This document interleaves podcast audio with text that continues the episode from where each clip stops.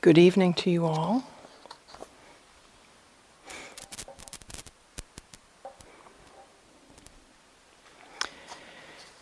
When I was considering this evening's topic, I had an image come to mind, and it was quite specific. And I thought, hmm, yes, this is, seems like this would perhaps be an image of the topic at hand. And then I uh, had the follow-on thought, I wonder if I've heard this someplace else. It unfolded quite easily. Is this perhaps an in- inadvertent borrowing? And then I thought, well, you know, Dharma's not copyright. But anyway, I think it's probably uh, a creation of my own mind stream, but perhaps not. So imagine you were in the woods and you desired to create a source of light so that you could see what was around you. And assume that you have seen someone create a fire from scratch, out of nothing, or perhaps you've seen a video of this, of someone actually doing it. So you decide you're going to undertake this activity for yourself. So you would start by taking some small dry shavings or perhaps some very small twigs or pieces of wood, and you would pile them carefully in a little pile. And then the next thing that you would do is you would you would look for something that could create some heat, something that could actually move in the direction of spontaneous combustion. So my uh, my uh, manual aid here for this principle is this. Ever see this version? Right, the point of the stick is in the pile. And then the person doing this is very industrious, keeps doing it, doing it, doing it, doing it. Building up speed, building up speed, and the idea is, at the point of this, at some point, there's enough friction, which causes heat, which can lead to combustion, can lead to actually the fire just beginning to catch hold. But because, of course, it's a, a fragile kind of thing, you would want to be prepared and looking around for your next Uh, bits to put on the fire. But you would have to do it carefully, right? Because this fire at this point is a very fragile kind of expression. So you would need to be careful about what size of thing you put on it, and you wouldn't want to like dump a whole bunch of stuff on it, smother it. But you would want to have something there and ready, something that's appropriate in size, and you would want to carefully place it. And then as this uh, fire started to catch hold, you would want to add more to it so it doesn't burn itself out. So you would be looking around for some bigger pieces to put on the fire, to add to the combustible materials that were there. But you would still want to be doing that with some care. But at a certain point, it would catch, and you would l- lose at least the immediate fear of it going out completely. So you would be able to move with a little bit more consideration, adding things to it until it became established. It became a thing in and of itself that only needed intermittent maintenance. And a fire then of this size actually would have the capacity to cast some light, would provide the ability to see what's around it. In a certain kind of sense, it would almost move in the direction of becoming self-sustaining, where you would only intermittently have to take up a piece of wood and, you know, redirect it or bring toss something else on it. But it would be going, and there would be light. There would be the ability to see the area around you and actually learn what's there. So you would have accomplished your intention when you started right there at the beginning with just the idea of how it might be done based on what you had seen and heard about before. And then you made your own effort, you ran your own experiment. So this image came to mind when I was thinking about the five spiritual faculties. And this word faculty in English is uh, an interesting one. So sometimes, for instance, you'll you'll hear someone just say, "Oh, you know, he's he's losing his faculties," or which is a, another way of saying he he's starting to really decline, he can't hold it together, he doesn't understand what's going on around him. But faculties, in the way that they're used here, are pointing in the direction of particular assets or qualities of mind that are intrinsic in a well-functioning human being. And the idea is that these naturally existing qualities or attributes or talents, however you want to look at it, are things which, if turned to Dharma practice and utilized as resources, are very much part of the expression of how practice unfolds. So these qualities, when developed in a balanced kind of way, support the path to awakening. And when these five particular qualities become very strong, they're actually called powers of mind, or Bala, B A L A, which means they're so strong they're, uh, they cannot be suppressed or overrun or overwhelmed by their opposites. So let's talk about what these five are, about the relationship between them, and the balance that needs to be uh, kept in relationship of one to another, and how this all comes into play in practice, the practice opening and developing. So generally, these unfold in a sequential way. As we saw with the image of starting the fire, there needs to be a beginning point, right? It's, it doesn't arise out of nothing. So there needs to be some basic raw material right there at the beginning, and that initial raw material is faith, otherwise called sadha. So without faith, there can be no effort, and without there being effort, there cannot be mindfulness. Now, this word faith for many of us in the West is quite a loaded word. So we may have the idea that what's being called for, for instance, is that we be uh, dogmatic or uh, pre-modern, unscientific, uh, just believe a bunch of things because somebody told us they're true and we're deferring to their authority. But the understanding of this word in Buddhism is quite different.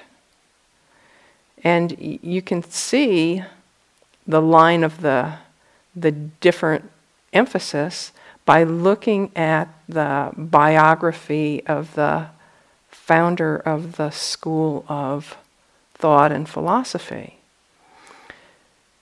So the Buddha, if you know anything about his, his biography, initially mastered the concentration practices that were available in his time.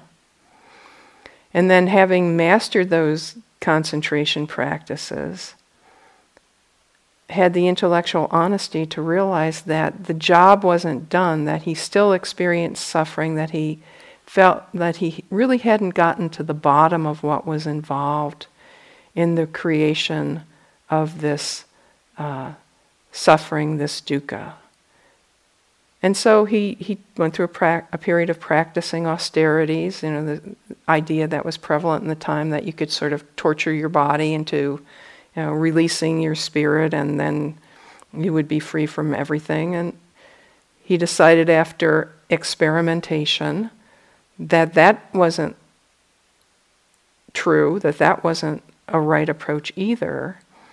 And then with those two initial investigations completed, he took the resources that he had actually developed through that process and turned them instead to a start from the beginning, start from the immediate empirical investigation of what is going on.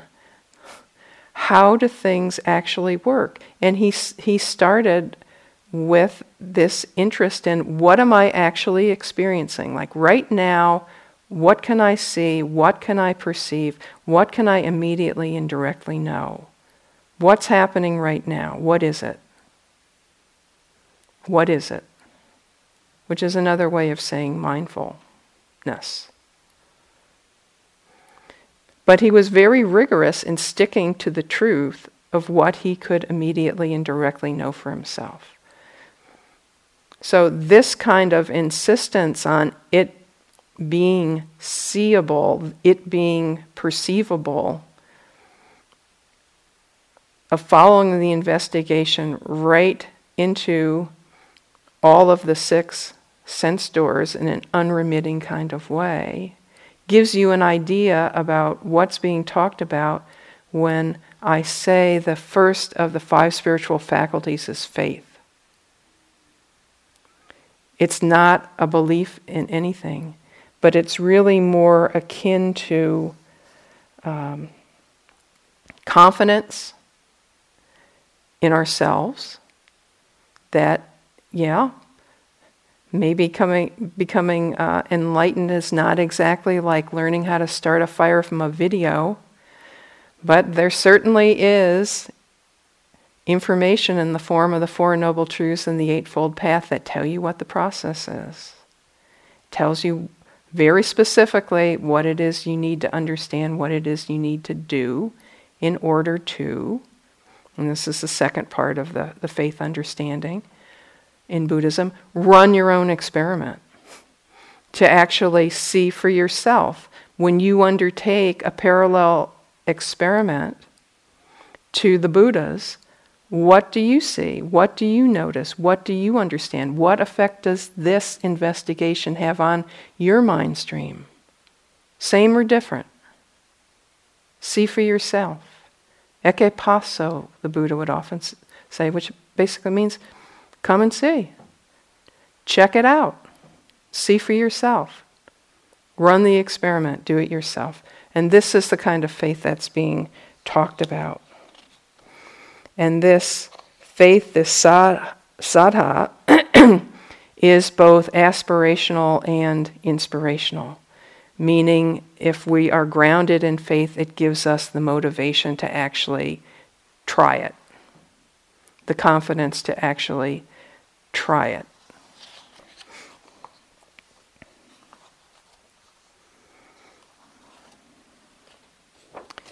So upon reflection, you can see why this kind of faith is actually necessary in the practice. Because to awaken requires that we undertake the effort to overcome the forces of delusion in the mind. So there has to be a kind of baseline confidence, however tentative, in order to make this kind of effort. So you can see why the initial image that I used was somebody deciding to try to start a fire by gathering these initial small shavings for combustion.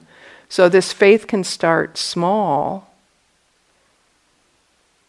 But it has to be present in order for things to catch hold. It's the first thing that needs to be there. So the second quality uh, of these five factors is effort or ener- energy, also called virya. So the quality of energy is what actually provides the momentum to begin and sustain the process of investigation, which leads to liberation.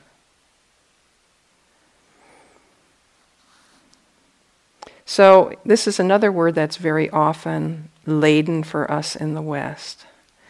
When I was uh, teaching a retreat recently, I did a talk on wise effort, and I decided it would be kind of interesting just to ask the people who are on this ten-day retreat, which is a pretty large retreat, what their actual associations were with this word effort. When you're encouraged to make effort, what are your associations? That's like the immediate association that comes up for you. And it was really interesting to to hear the many different associations that were there that were kind of along the line of got to try really hard, uh, you know, grim, uh, you know, sacrificial, uh, you know, really gave the idea of, you know, grinding the gears, you know what I mean? Like, uh, uh, uh, uh. And this is the way that, way that we can understand this. Like, what's being called for is some kind of uh, burnout, self-immolation to make something happen. But that's really not right. And in fact, that kind of way of making effort can't be right. It's out of balance. So what's actually being called for is what you might consider to be a full-hearted integrity of effort. Now that feels a little different, doesn't it? Full-hearted integrity of effort. So you can see the flexibility in there. At any given time, it might be skillful or necessary or helpful to really pour it on, to push yourself, to do longer sittings, to stay up later, you know, to really, really close and focus um, the practice. But at other points, that could be completely counterproductive and unskillful. What might be skillful then would be Be perhaps to be receptive, to, to back off, to open the field of awareness. So if we're going to answer the question, what is skillful effort, we'd say it's fully committed and sensitive to the totality of the circumstances. It's an application along the line of practice. It's a full-hearted integrity of effort along the line of practice. That's what wise effort is.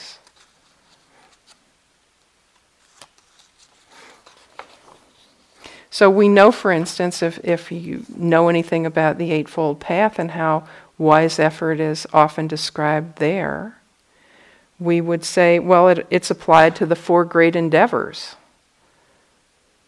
This is the line of practice, the four great endeavors. Well, which is another way of saying, well, overall, what is it that we're trying to do? Prevent the uh, arising of unwholesome states, not yet there. Abandon them, these unwholesome states, if they are there. Arouse wholesome states if they're not yet there. Abandon. Maintain and strengthen wholesome states already arisen.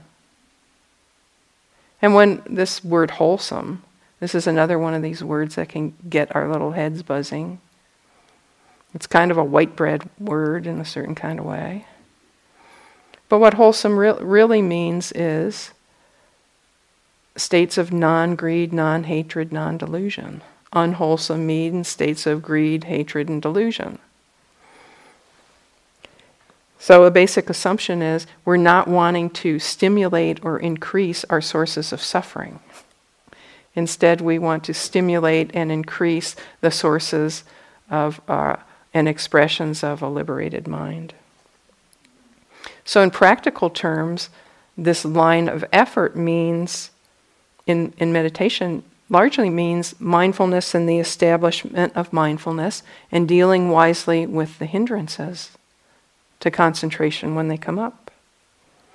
So here, to go back to the image of creating the fire, this is the, the spinning of the stick in order to generate heat enough for the fire to start to catch.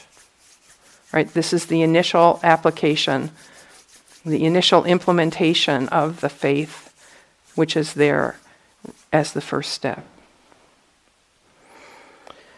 The third of these five factors then is mindfulness, or sati.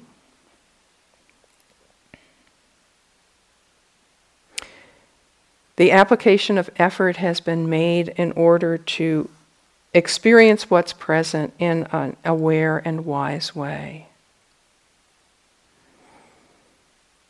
And mindfulness is the essential,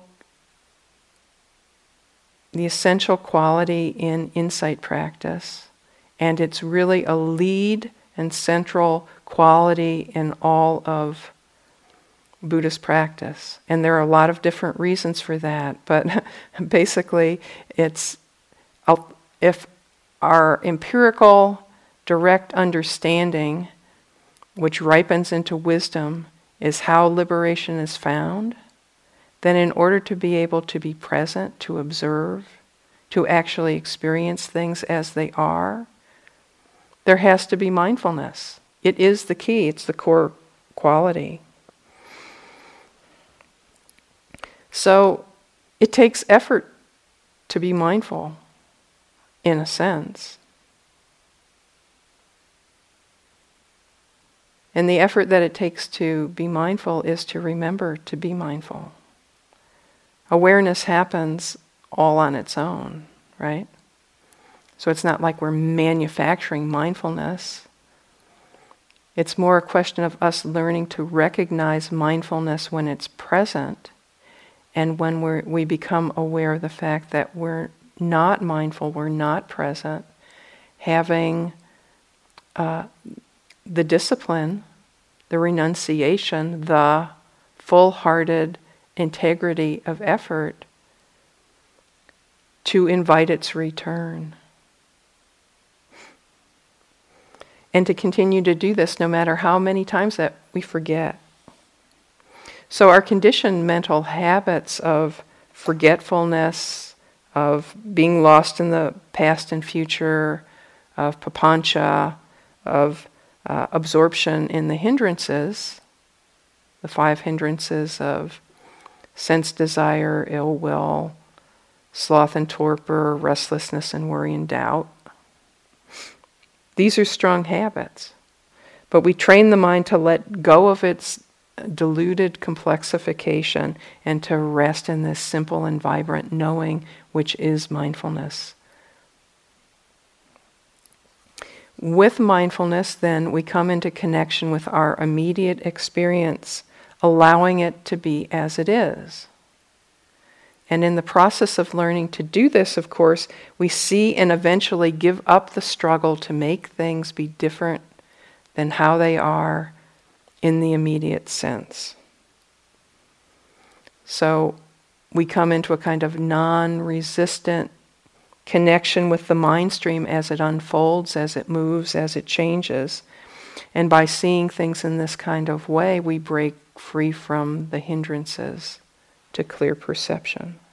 So if we're going to go back to our image of the fire, we'd say establishing mindfulness is like attending to what's happening as the fire starts to catch, adjusting the effort as is appropriate, remembering that the goal is the emergence of the flame of awareness, and that's what we're trying to do.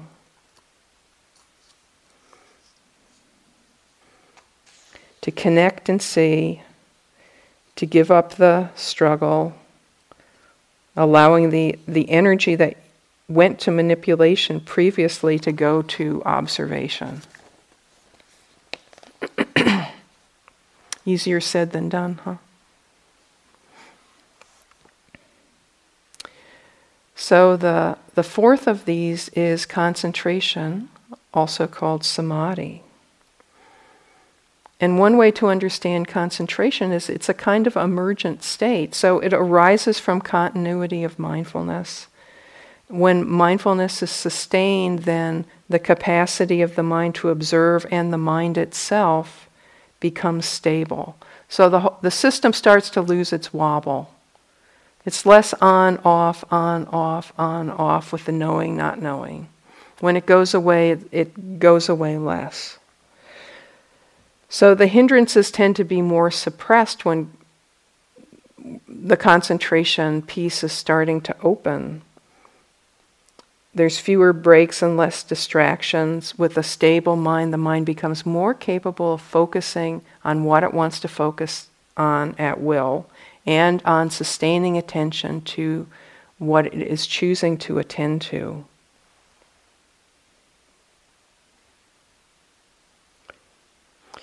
So then part of what happens is there's greater ease and pliancy in the mind. And that seems to feed back in a virtuous kind of way. So greater faith arises. You start to get this sense of, oh, okay, I, I'm learning. Or the system is learning. It's starting to make sense. Some of these things that I've heard about, I'm starting to experience them. And with that comes the arising of and strengthening of faith.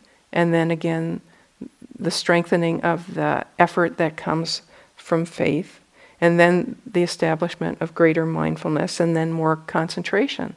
So you can see uh, how these factors work together and how a virtuous cycle can be established in how they condition each other in the direction of liberation.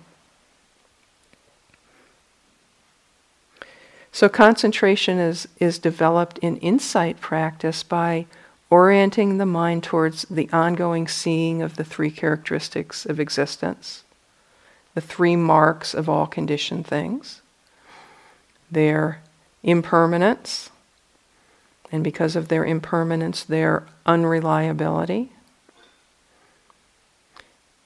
and their nature of not having a self or not being a self.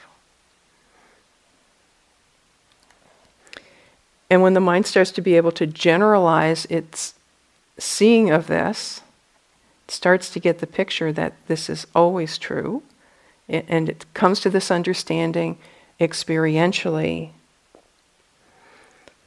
then this starts to, to allow the arising of wisdom. When this understanding of impermanence, unreliability and not self is seen over and over and over again at increasing depths, the door to wisdom opens. So in our image, this concentration is like adding additional materials to the fire, supporting it, taking hold. When it's fed skillfully, it starts to have an integrity of its own, and it's not easily blown out. Starts to draft, bringing into the flames the oxygen it needs to continue. You know, just like a chimney can help a fire draft once it reaches a particular temperature, it actually sorts, starts to support the flames rising more directly and faster and stronger up up through the the chimney. Concentration is like that as well. So the last of these five spiritual faculties is wisdom, panya. And in, a way to understand wisdom is that it is clarity about cause and effect. And it understands things in the context of wise view. So it understands things in the context of the Four Noble Truths. And of course, there are a lot of different ways that we can cultivate wisdom. There's what we're doing tonight, which is giving and listening to a Dharma talk. There is reading. That's one level of it, hearing, hearing the Dharma, hearing the teachings. Then the next level of that, of course, is starting to come to some internal understanding, at least in theory, about what's being talked about. In other words, being able to say it back in your own words. You know, what are the Four Noble Truths? What what are the seven factors uh, of awakening? What what is mindfulness? All necessary, all part of this empirical investigation that the Buddha encourages us towards. But really the last piece of it, or the power piece of this cultivation of wisdom, is this direct experience for ourselves, the clear seeing for ourselves in meditation. So it involves more than book learning, and it involves more than reasoning or scholarship or those kinds of things, so those though those are important pieces as well. But we're talking about wisdom born from direct seeing, from connection with experience at the six sense doors. And this kind of wisdom is both self-teaching and self-confirming, because it emerges from a direct contact with reality, which has been purified by the establishment of a deep and continuous mindfulness. So this process of mindfulness meditation is often discussed in terms of being purification of mind. So what does that mean, purification of mind? What, what's being talked about there? It's talking about purifying the mind from the defilements and the hindrances. But on a more fundamental level, it's talking about the purification of mind from its own delusion, by requiring the mind, or asking the system to, in a moment-by-moment way, actually get into connection, immediate, direct, wise, aware connection with what it's experiencing, and just stay there. What are you, what are you experiencing now? No, that's the past and that's the future. Now, what are you experiencing now? And that sensation that you had, what was that like? No, that, that's an image or a metaphor for it. But the actual experiential uh, thing, what was it like on its most basic level? And that feeling of desire that was present, was that in the mind or was that in the body? And as you attended to that, did that get stronger or did that get weaker? And there was, was there judgment of that? What was the mind's attitude towards that experience, right? This is all part of the coaching of the mind to learn to be able to take the seat of mindfulness in relationship to its experience and stay there. Because it's in the staying there that it starts to get the idea. It starts to be able to connect with reality. So this kind of wisdom sees things in depth, in detail, and then it understands. And this is really what liberates the mind, not hearsay.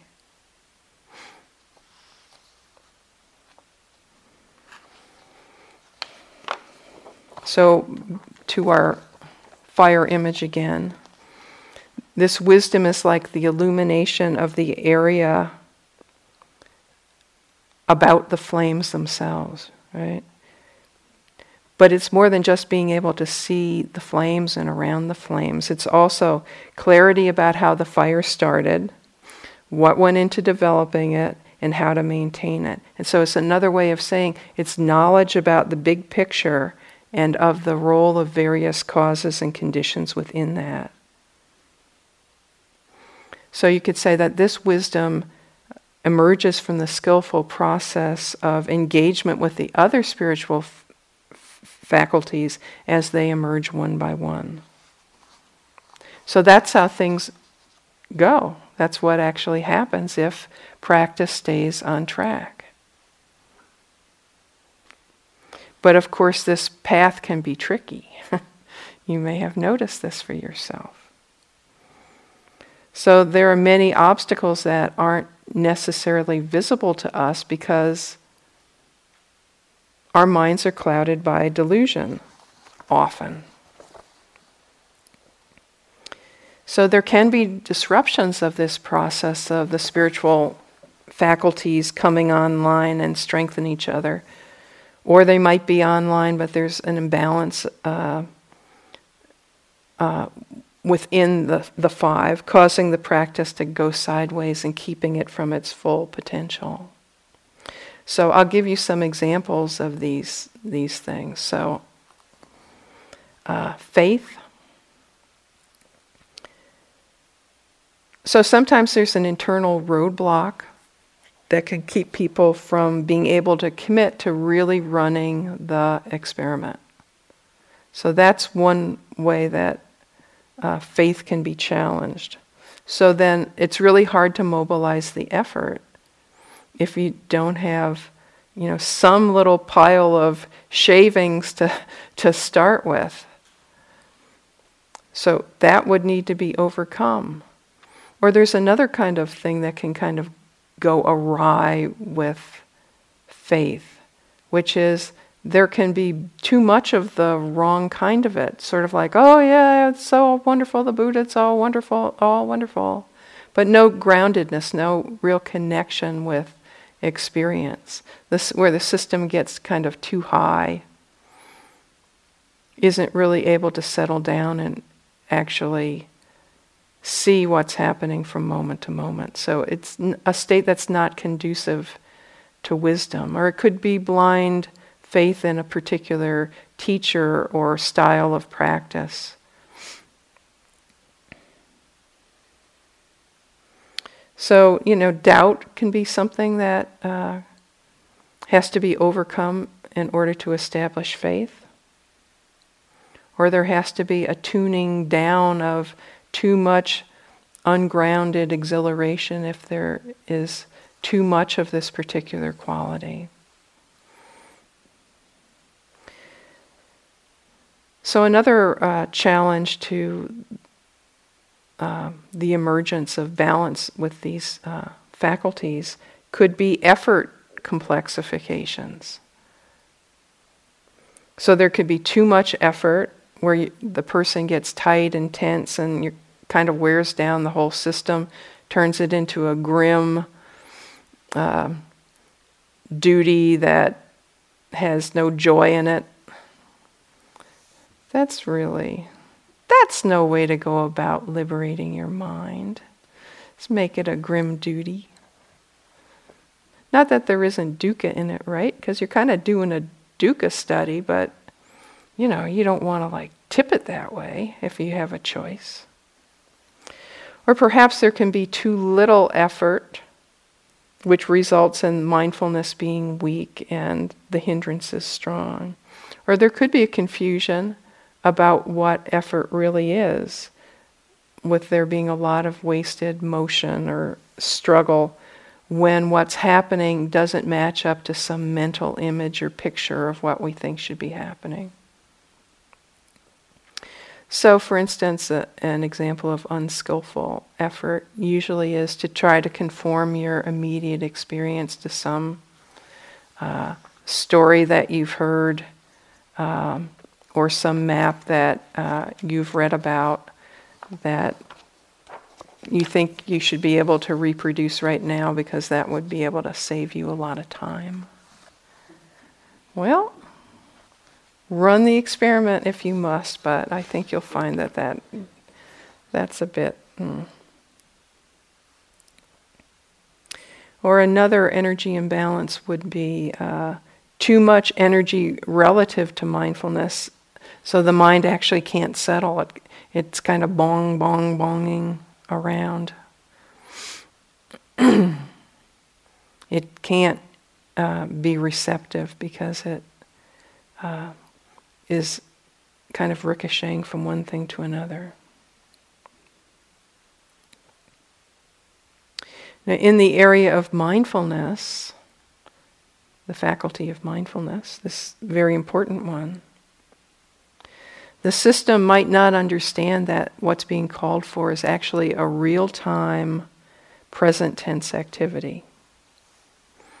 So this again is the learning and the coaching to get below the level of concepts and get grounded. Or you could have an idea that's got some truth in it, but it's too narrow. Like, you might have the understanding that it's all about sitting on a cushion and attending to the nostrils, and that's it.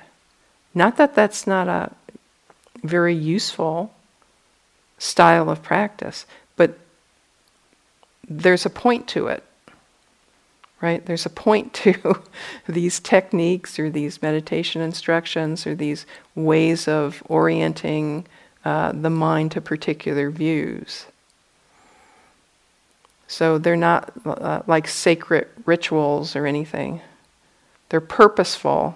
They're particular uh, intentions uh, related to cause and effect involved with all of these practice styles. And, and those of you who have been around uh, the practice scene for a while have seen the coming and going of various cycles of practice, you know, some cycles that really emphasize effort and, uh, you know, with lots of noting and, you know, little sleep and great deal of striving and, you know, focusing at the nostrils and, right, working in that kind of uh, virya heavy way.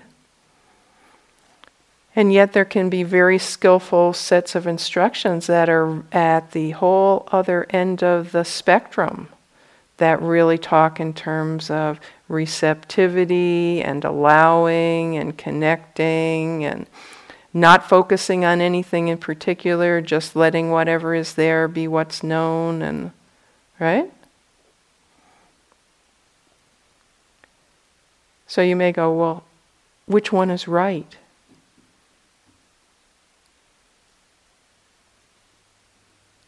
I'm not going to tell you. It depends. Right? And that's the wisdom factor, right?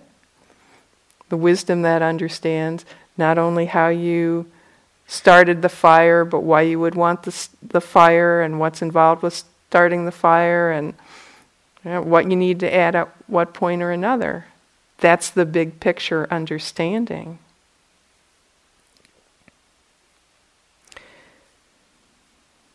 So, for instance, the more receptive, relaxed style talks a lot about the attitude of mind towards what's being experienced. So it's really suggesting that the mind uh, be doing a frequent mindfulness check to see if the awareness that's being brought to experience is actually mindfulness.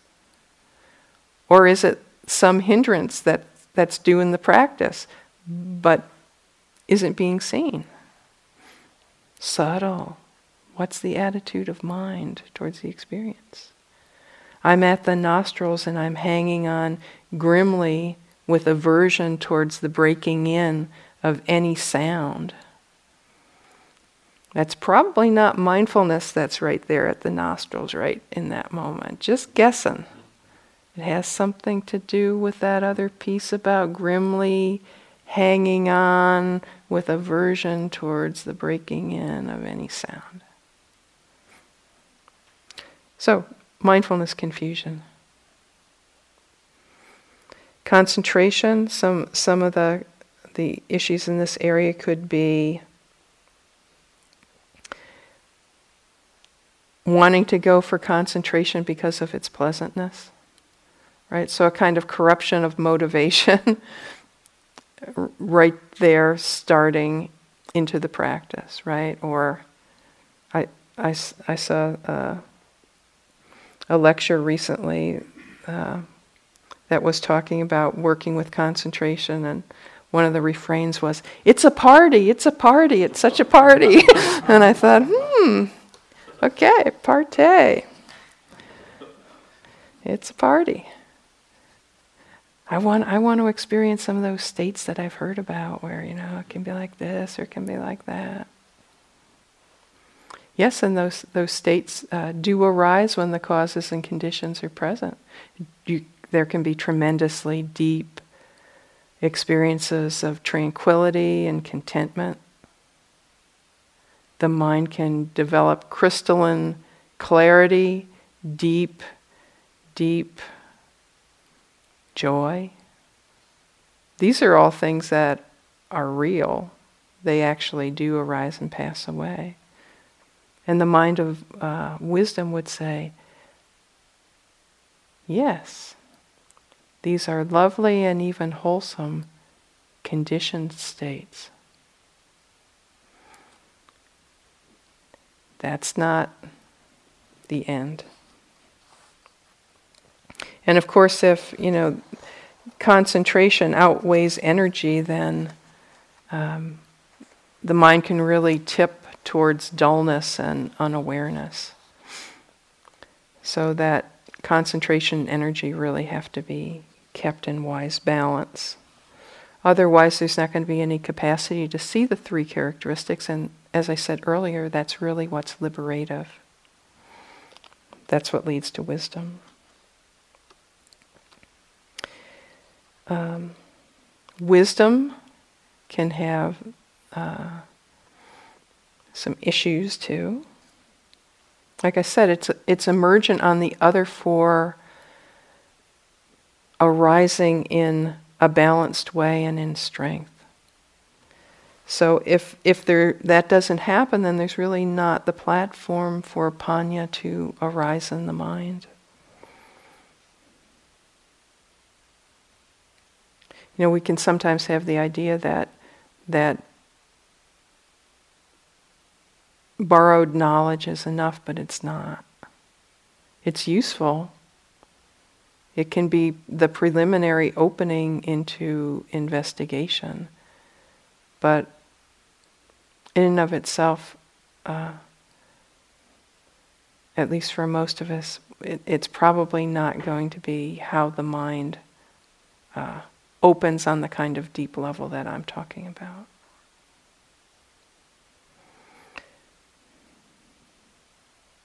There's a way that we can kind of use our Dharma knowledge and our understanding, our study, almost as a uh, diversion from real practice, you know? Keeping it at that level, but really never letting it descend into the heart level, into the level of transformation, where we've really, in a certain kind of way, kept our whole system out of this process of, of engagement and have substituted in, instead something else that is is useful, but it, which isn't going to carry us the whole way. So those are the five spiritual faculties: faith, energy, effort, mindfulness, concentration, wisdom. And now you know why there are teacher-student meetings. Right? So, you know, one of the main things that go, goes on with the teacher-student meetings is, you know, in addition to the opportunity for to meet you and actually see who you are a little bit close up, it also helps us to understand, us being the people who are doing the teacher seat at the moment, all of whom are also uh, students. But it allows us to understand what you're actually doing. So you've probably noticed, at least in the conversations that I've had with you, I tend to ask a lot of questions. So it might be because, you know, I'm intrinsically nosy, but Um, you know, I really want to feel like I understand what, what you're doing, so I want to understand what the practice is that you're doing, what practice you're here to do and what practices you're doing. And I want to understand what set of practice instructions you're using. So I'll ask you things like, well, you, you say, well, you know, I'm working with the breath. And I'll, and I'll say, well, how? How are, how are you working with the breath? Where is it at? Are you like focusing at a particular place? Are you? Is it the breath in the whole body? Is it the breath to the exclusion of other objects? Is it at the nostrils? Is it is it at the abdomen? You know, do you give it up when something stronger arises, or do you stick with the breath, and what are you doing? So this is part of part of hearing about what you're experiencing in practice and exploring with you what you're noticing. So there's nothing like a good, you know, juicy hindrance or series of hindrances to come into the interview with and talk about, or practice questions that have come up in the course of doing the practice, or concepts that have arisen uh, in the mind, or questions about, you know, what it means or how to interpret it, or, or all the rest of it. These these are all part of our, our interaction during the meetings that we have. So that allows us to fulfill our role of offering feedback and support and context uh, to you to help your practice continue to open. So in a certain kind of way, what we're doing together, the teacher and the student, is we are actually performing a two-person practice of investigation, which is the second factor of awakening. It follows mindfulness Uh, as uh, the second of the seven factors of mind that um, lead us through the practice of moving towards liberation.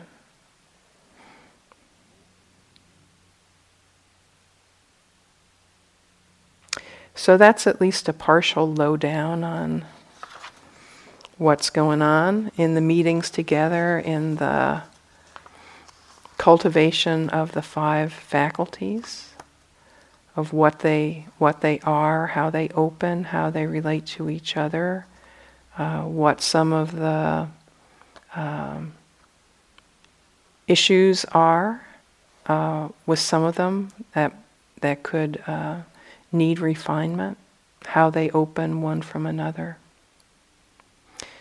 And as I said earlier in the talk, you know, the Buddha was an empiricist. He was interested in the cause and effect. So it's very common in his teachings to have these kinds of lists of these five things lead to this, or this thing happens, and this thing happens, and this thing happens, or like the the key thing to notice or understand about this particular phenomenon is is this place right here. For instance, the the arising of Uh, pleasantness, unpleasantness, or neither pleasant nor unpleasant mental reaction to a sense contact. All his teachings are very purposeful pointings, where there's nothing random in how he describes things, because if you look at the Four Noble Truths and the Eightfold Path and all the supplemental teachings, they're all intent. intentionally and deliberately oriented towards telling you what you need to understand in order to liberate your own mind. So I offer these teachings tonight in a spirit of uh, great gratitude to the historical uh, Buddha who ran the great experiment.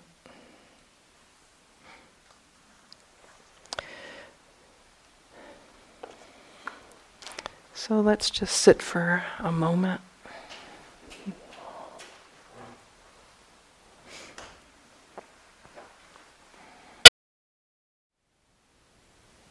Thank you for listening. To learn how you can support the teachers and Dharma Seed, please visit dharmaseed dot org slash donate.